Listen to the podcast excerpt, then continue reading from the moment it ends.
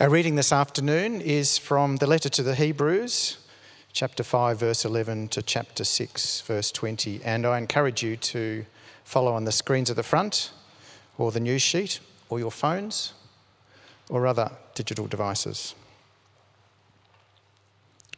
We have much to say about this, but it is hard to make it clear to you because you no longer try to understand. In fact, though by this time you ought to be teachers, you need someone to teach you the elementary truths of God's word all over again. You need milk, not solid food. Anyone who lives on milk, being still an infant, is not acquainted with the teaching about righteousness. But solid food is for the mature who by constant use have trained themselves to distinguish good from evil. Therefore, let us move beyond the elementary teachings about Christ and be taken forward to maturity, not laying again the foundation of repentance from acts that lead to death and of faith in God, instruction about cleansing rites, the laying on of hands, the resurrection of the dead, and eternal judgment, and God permitting, we will do so.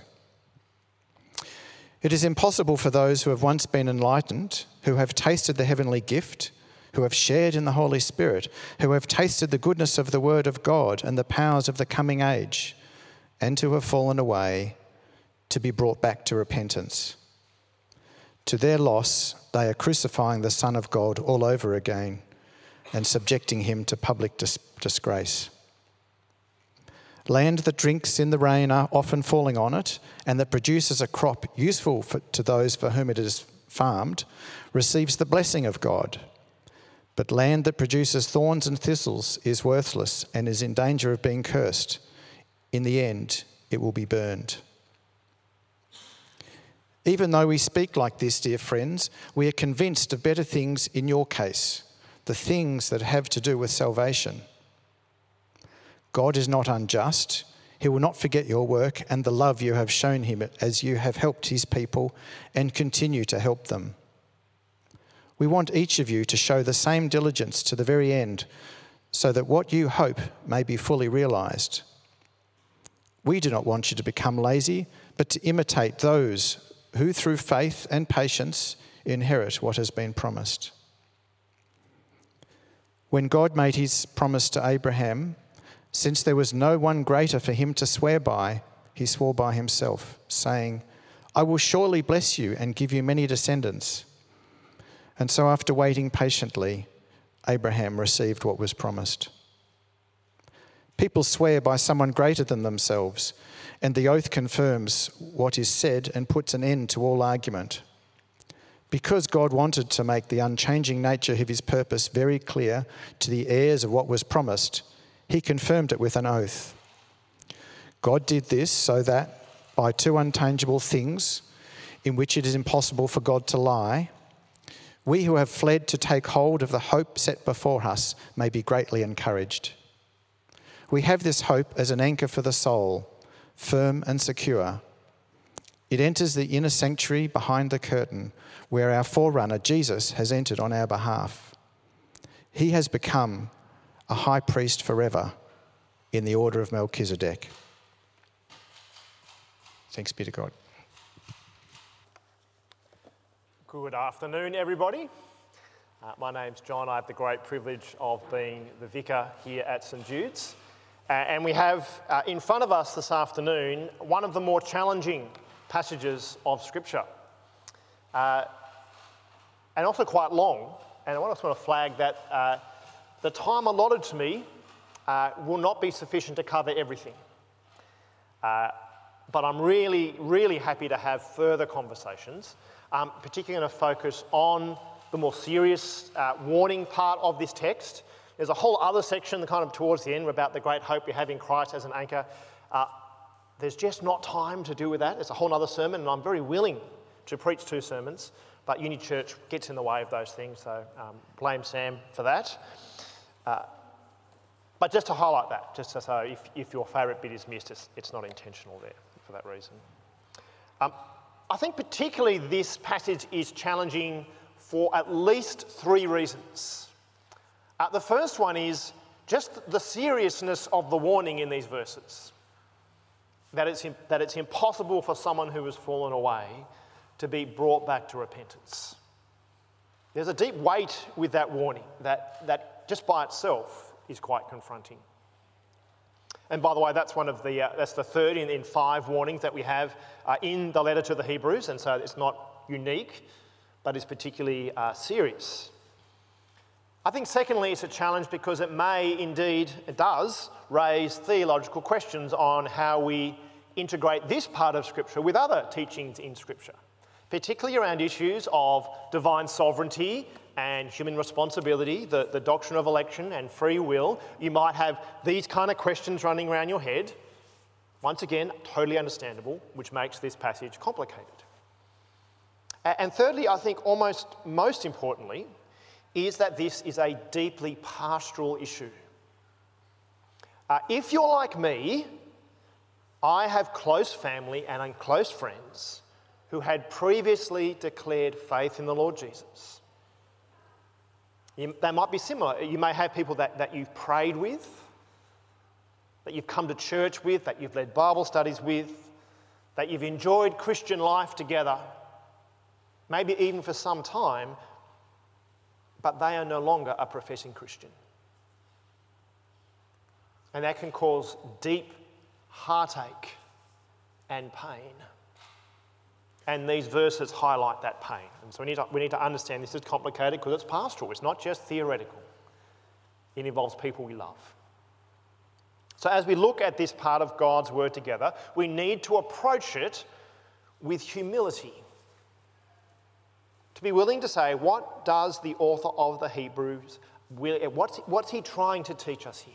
Not what, what would we like to hear or what wouldn't we like to hear, but graciously and humbly say, what is God's word teaching us? And do that gently with each other. Well, the letter to the Hebrews, as, as we've mentioned regularly, was written as an encouragement to its hearers who, despite challenges and persecutions, are encouraged to keep looking to Jesus. He is better, hence the very, very brief uh, subtitle of our series. That's the tweet. Above all things. And that was the encouragement that he wants to give. And, and what he does as he goes through his letter, he does two things. He wants to offer comfort to those who are anxious and challenged. We actually see that in the second half of this, this reading. But at the same time, he wants to challenge those who are complacent. And so we have both comfort and challenge in this letter, and even in our reading this evening. Uh, and beginning at 511, what we see is a particular uh, challenge to those who are spiritually complacent. This is, this is kind of who he's targeting it at. Look at verse 11. It says, We have much to say about this. Now, the this is referring back to the, the previous section where he's been talking about Jesus as our high priest, and he'll come back to this in chapter 7. He's kind of just reminding them. He says, But it is hard to make it clear to you. Why? Because you no longer try to understand. Uh, what it literally says is, You have become lazy in understanding or lazy in your hearing. They're not stupid, if they haven't got it, no, no, they've become lazy. Uh, the word there is where we get the word slug from, the word sluggard. They've become like spiritual slugs. And by the way, it's the same word in chapter 6, verse 12, where he says, We do not want you to become lazy. Same word again. And there are three kind of points I want to highlight as we go through, particularly uh, from 511 to 612 he highlights that, that's, that lazy Christians do not grow spiritually. That's 511 to 6.3. Then he says lazy Christians are actually in serious spiritual danger. That's 4 to 8 of chapter 6. And then he says, So therefore, be diligent and keep looking to Jesus. Keep your hope in Jesus. That's 6, uh, 9 and following, and we will have some time to unpack that but there's once again more than we have time for this afternoon. So let's look at those uh, one after the other. Firstly, lazy Christians do not grow spiritually. And he's very clear, they're not, not as if they're not even not growing, they're actually going backwards, they're regressing. He calls them babies. Now, that's not meant to be a term of endearment. Hey, babes, what's up? No, it's, uh, you know, babies I think are cute and cuddly and nice. It's a, it's a put down. These are grown women and men behaving like toddlers. It's a put down. In fact, in verse 12, he says, uh, By this time, some of you ought to be teachers. And we have some teachers in, in our congregation. You, you don't put three year olds in charge of a classroom of year nines, right? How would that work, Maddie? It'd be a disaster, right? Yes, just agree with me. It's the safest option, right? yeah, yeah, yeah. You need someone to teach you the elemental truths of God's word over again. You need milk, not food. He's, he's drawing a, a pretty harsh contrast with this, these people. You're spiritual babies. You, you were growing, but now you're going backwards. So grow up. Grow up. And in verse 14, he gives us a picture of what growing up looks like. But solid food is for the mature, who by constant use have trained themselves to distinguish good from evil. That's the antidote to their, their kind of spiritual baby like behaviour. And the three things, notice he says there to grow as a Christian, you need to have consistency by constant use. There's, there's a discipline, a regularity to, to their practices that help them grow. There's a little phrase, practice doesn't make, well, practice makes perfect. Actually, a better phrase is really, practice makes permanent. Whatever you do regularly will become your habit, be it good or be it bad. So, not doing something is a habit, by the way. Not doing something is a habit just as much as doing something is a habit. I've got a very good habit of not going for a run every morning. It's really hard to break good habits, you know. But, but what about spiritually? You are in a habit for your spirituality now. It's not as if you say, I haven't got a, a spirit. No, you're in one. The question is, is it a healthy habit or an unhealthy habit? Because practice makes permanent. Notice too, there's the element of intentionality here. They have trained themselves. There's a focus on, on what things will help them grow spiritually. If you're training to be the world's best netball player, swimming laps in the pool, probably not the best thing. In other words, there's an intentionality as well as a regularity. What do you need to work on to grow spiritually? Have you thought about that and focused on that? And the result? Well, the result is that they get to distinguish good from evil. In other words, spiritual maturity has an end beyond just feeling closer to God, which I think you absolutely do. It works itself out. There's a practical outcome. You feel closer to God, which means you turn away from sin and you think deeply about how you can turn to God, love Him, and love your neighbour. Distinguish between good and evil. There's a practical outworking of maturing. And so, mature Christians haven't just got the kind of head knowledge right, you see it expressed in their actions. They're the ones who are serving, they're the ones who are praying, they're the ones who are caring for others, they're the ones who are proclaiming the gospel. There are the ones who are standing up for what is right. And so the, the author of the Hebrews is saying, look, what is your plan? Because you have a habit. Don't be a lazy, sluggard Christian. Well, secondly, he moves into a more serious danger in verses 4 to 8. It is impossible for those who have once been enlightened who have tasted the heavenly gift, who have shared in the Holy Spirit, who have tasted the goodness of God's word and the power of the coming age, and who have fallen away to be brought back to repentance. That is a confronting part of Scripture. In other words, here are some people who seem to have all of the blessings of a Christian life. If it wasn't for verse 6, these are the kind of people that would be nice to have in your small group, right? What does he mean then that it's impossible for them if they've fallen away to be brought back to repentance? Well, that little phrase, uh, fallen away, is obviously really, really key. It literally means to fall aside, to go astray. Uh, interestingly, uh, it's the same root, the, the, verb is the same root as in Luke 10:18, where Satan falls from heaven like lightning, as Jesus says. Now, we need to be careful we don't read too much into that. because other times the word fall is literally used for something where gravity affects something. So, but, but it's worth noticing that the word fall is also in not just gravity, but also talks about spiritual falling as well. It's not, it kind of works in both. Um, let me say then four things that are important to note with this little phrase, with this warning. Uh, firstly, this warning in Hebrews about falling away is not unique. What I mean by that, throughout Scripture, we have warnings to God's people about falling away. Through Old Testament and New Testament. Uh, one example I found during the week, a very interesting example, is from Ezekiel chapter 18, verses 21 to 32. What is interesting is the words used in Hebrew 6 are echoes in some ways, some similarly, to, to Ezekiel uh, chapter 18.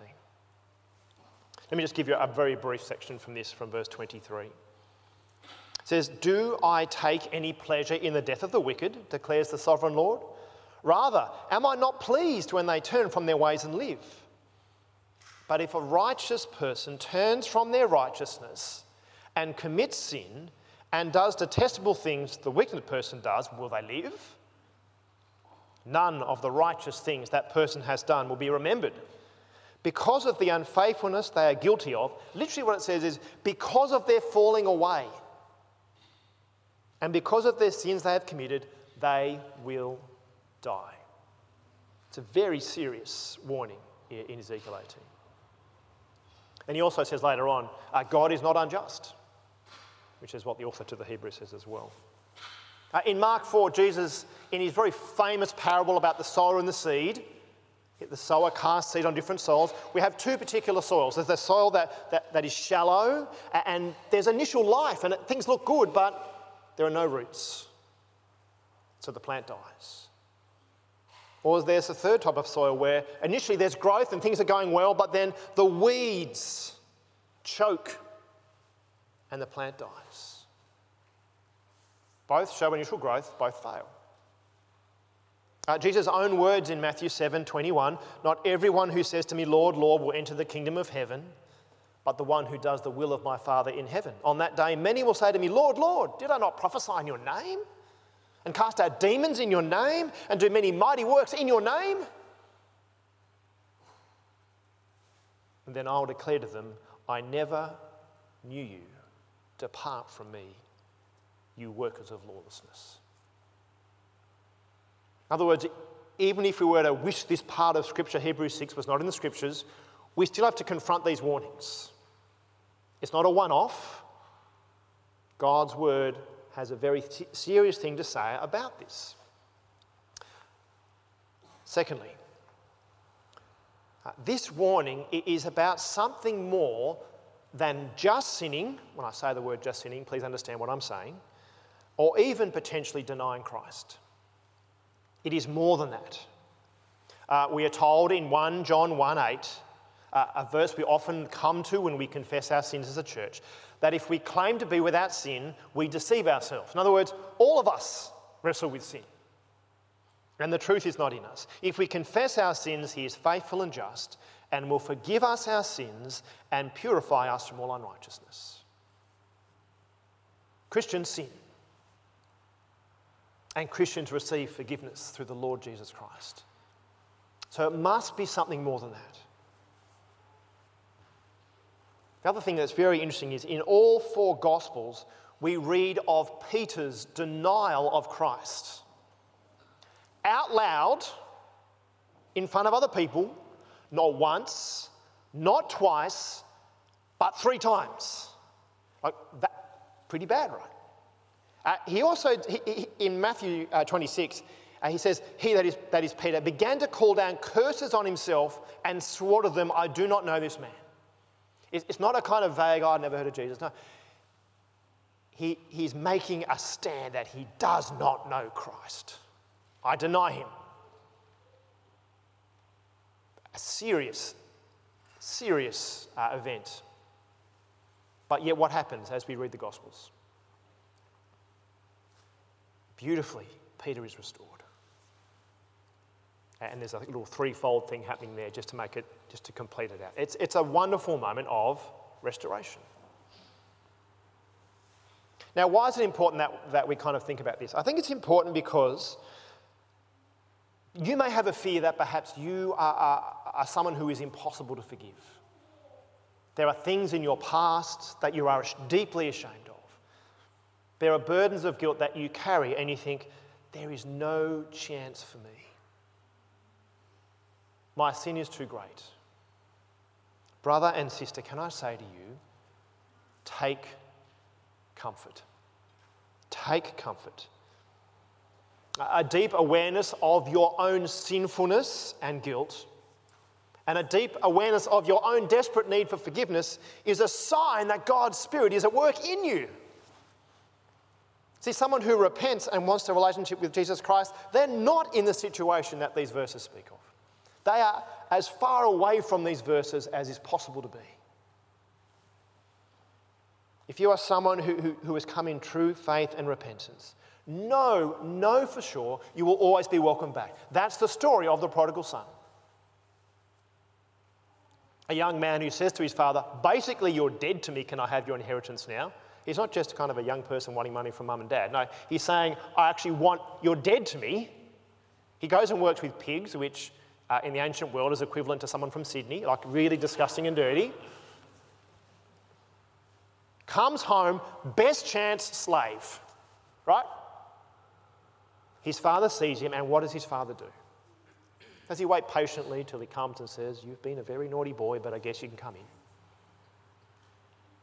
he runs. He sees him and he runs, which great men in Jesus' time did not do. No couch to 5K if you're a man of dignity. That was other people's work. No app telling you, as Bridget's app did, you can do it. No, the app would say, don't run. But yet, that's God's attitude to us.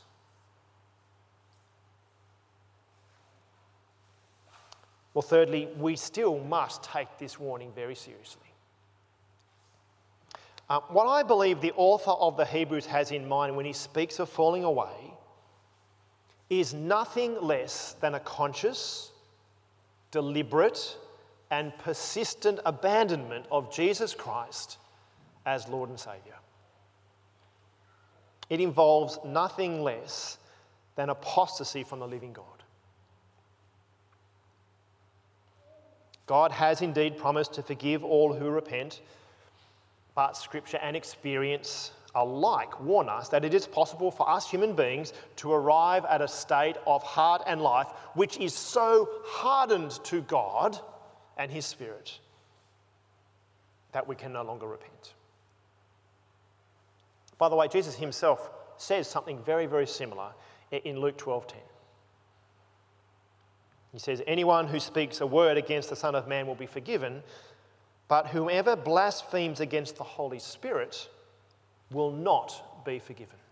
You might have wrestled with that verse as well. what's he talking about here? Uh, you'll notice too that in this Hebrews passage, he highlights the Holy Spirit in verse 4. I think, I think intentionally. And I think there's, there's a theological overlap here. Why is it unforgivable? Well, I think the reason it's unforgivable in Jesus' words and the reason people can fall away in the words of Hebrews is for the same reason is because of the role of the Holy Spirit. He plays a unique and decisive role in our salvation. See, part of the Spirit's work is to open our eyes and convict us of sin to bring us to repentance and unite us with Christ, that we may be forgiven. That, that's the Spirit's work. And when we sin, there is still hope. The Spirit can still do its work in us, it can convict us of sin, it can humble us, and it can bring us to the cross once more. That's the Spirit's work in the life of a believer. But if we see and taste the power of the Holy Spirit, if we see the beauty and goodness of God's Word and the self saving work of Christ, and we reject that as completely and utterly worthless garbage, we have complete disdain for it. The danger is we are shutting ourselves off from the only one who can bring us to repentance. And so, falling away, and in the same kind of vein, the, un, uh, the unforgivable sin of blasphemy against the Holy Spirit are similar in that they are an act of resistance which so belittles the Holy Spirit so grievously that it withdraws from us forever its convicting power, and therefore we are never able to repent or be forgiven. As 6, six, uh, six, 6 puts it, it is if they are crucifying the Son of God all over again and subjecting him to public disgrace. What he's saying is, you stop seeing the cross as a beautiful and, and weighty gift of, of, of God's love for your sin, and you see the cross for what everybody else sees the cross of, which was a shameful and despicable end for someone who deserved it. That is what the cross is for you. It's purely about shame, it's not about rescue. And so we need to be honest that this is a terrible picture. It, it can't be toned down. We need to feel the weight of the warning. We need to sit with the uncomfortableness that it brings.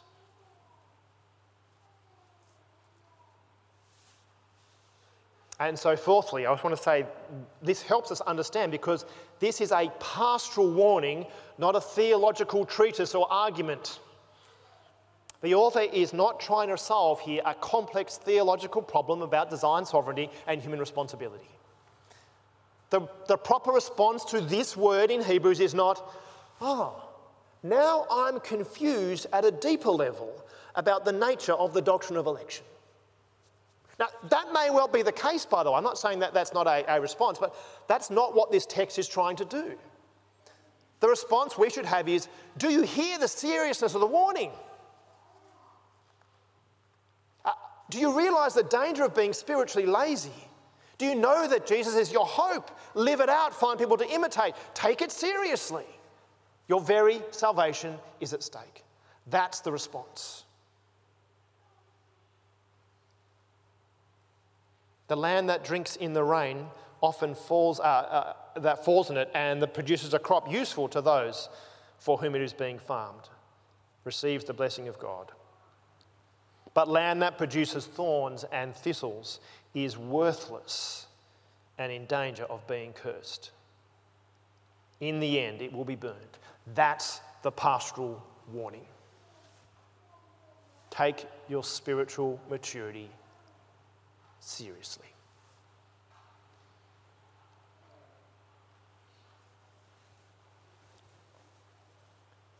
Well, what about our family and friends? Those whom we love and we grieve that they've walked away from Jesus. It's not theoretical for me, and I know it's not theoretical for many of you. And the answer is we don't know what their final standing before Jesus will be. Only God knows the true state of their heart. Only God is in a position to know the true state of their heart and their ultimate destiny. And so, what we need to do as His followers is let God be God. I would love to be able to give you the answer. I'm not God. 610 God is not unjust. He's not unjust. And we know that people who have turned away from God seemingly forever turn back to Him. We've had the example of Peter just this evening. So, can I encourage you, if you have family and friends in this situation, keep praying for them. God is not unjust. May our wandering friends and family know the mercy and power of God. God is God.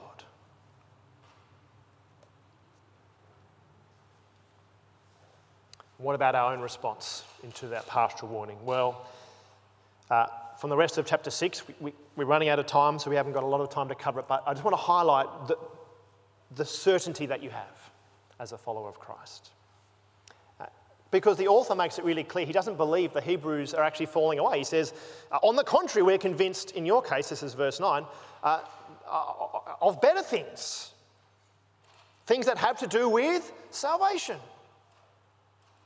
He wants to, he wants to lift their eyes. We've had the, you know, confront those who are, who are content. Now, now he wants to provide comfort to those who are afflicted. Don't slack off, he says in verse 11. No, no, no don't slack off. Show the same diligence to the very end, he says in verse 11, so your hope may be fully realized. We do not want you to be lazy, there's that word again, but to imitate those through faith, uh, who through faith and patience inherit what has been promised. See, diligence is the opposite to laziness. Once again, just picking up what he said earlier on. But notice too, just quickly, the call to imitate other people. Part of your diligence is, your due diligence, you could say, is not just for your own well being, but it's for the well being of others. And particularly for our Christian brothers and sisters who've been Christians for a while, can I remind you that you are an example for younger Christians? I don't necessarily mean uh, your physical age, I mean your spiritual age. Someone who might be in their 90s may well be a new Christian. Have you realised that your spiritual life is providing a model to others? That, that is a weighty thing. And one of the beauties of our church is we have a mix of those who've been Christians for a while and those who are Christians new. And, and we want to see those kind of caring for each other, imitating, mentoring type relationships. The Christians who've been there, done that, and got the t shirt, so to speak, can help those newly who, who are wrestling perhaps. How do I face work as a Christian for the first time? Well, we've got a couple of people here who may have been working for a while. How do I deal with, you know, my parents who, don't, who are not Christians and find it weird that I go to church? Guess what? There are people here who can talk to about that. I've been a Christian for a few weeks now, a few months now. I'm really wrestling with how I engage in my workplace as a Christian. Guess what? There are people at church who've been there as well. And by the way, if you're one of those more senior people, guess what? You're the model. You don't get a choice, by the way, you can't opt in. you are the model. And notice that the result of this diligence is that our hope is fully realized. That is fully complete, fully assured. He wants, to, he wants this, these people to know that, yes, I've spoken about serious things, but when you look to Christ, there is no doubt about your salvation. Have no doubts. How, how can he be so confident? He's been pretty blunt in previous verses. And it's because of the work of Christ. Very quickly in verses 6 19. We have this hope as an anchor for our soul, firm and secure. Why do you need an anchor? You need an anchor because things are not firm and secure, right? Boats on flat water with no wind don't need an anchor. It enters the inner sanctuary behind the curtain, this is in the temple, where our forerunner Jesus has entered on our behalf he has become our high priest forever in the order of Melchizedek. In other words, Christ is our high priest who has gone behind the temple, made a sacrifice of himself, which means your hope is secure. Look to him. In fact, what we've done very carefully, you, we've, we've arranged this just for you guys. If you turn around, we've installed some stained glass windows for you. Just for a visual, have a look. You can turn around. This is not a, yeah, have a look. There are three amazing women at the back there uh, faith, charity, and hope, or faith, love, and hope. And I always thought the middle one was a woman after church with her children asking her to borrow the iPhone. That's not what it's meant to be love. But the one on the right, there's a woman with an anchor. Uh, she's not a sailor, just to be very clear. It is this passage. And so, if you want to be reminded where your hope is as you come in out, if you're a visually type person, there, some of us are visually kind of visual learners, artists, those wonderful creatives, there's a picture to come in. Where is your hope based? What is the anchor for your soul? There it is. It reminds you that it's in Christ. As you come to church, perhaps anxious about the things in this world, as you leave church, hopefully less anxious about the things of this world, know that Christ is better and that you can put your hope in Him. Let me pray that we do this as God's people.